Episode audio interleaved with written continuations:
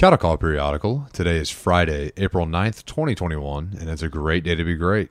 Today's Bible verse of the day is Zechariah 14:9, which reads, "The Lord will be king over the whole earth. On that day there will be one Lord, and his name the only name."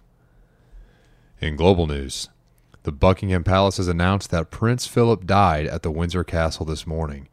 The Duke of Edinburgh had just returned from the hospital less than a month ago but at 99 years old, it was still an uphill battle for the longest serving royal in British history. In national news, new storms were on the horizon, leaving 30 million Americans in the southeast vulnerable to severe thunderstorms the next 24 hours.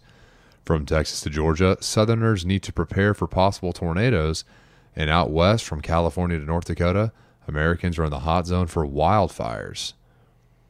In the world of politics, President Biden has tapped David Chipman as the new director of the ATF, which is the government bureau overseeing alcohol, tobacco, firearms, and explosives.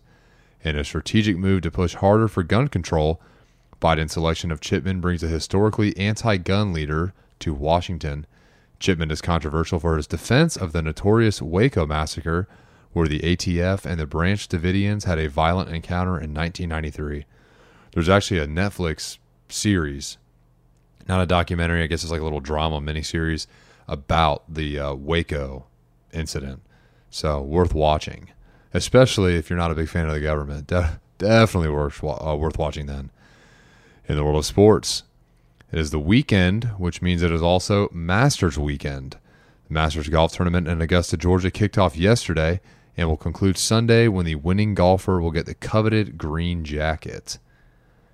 In the world of entertainment, after spending the bulk of this last week in a coma and on life support, the family of rapper DMX has announced the 50 year old rapper died today in New York.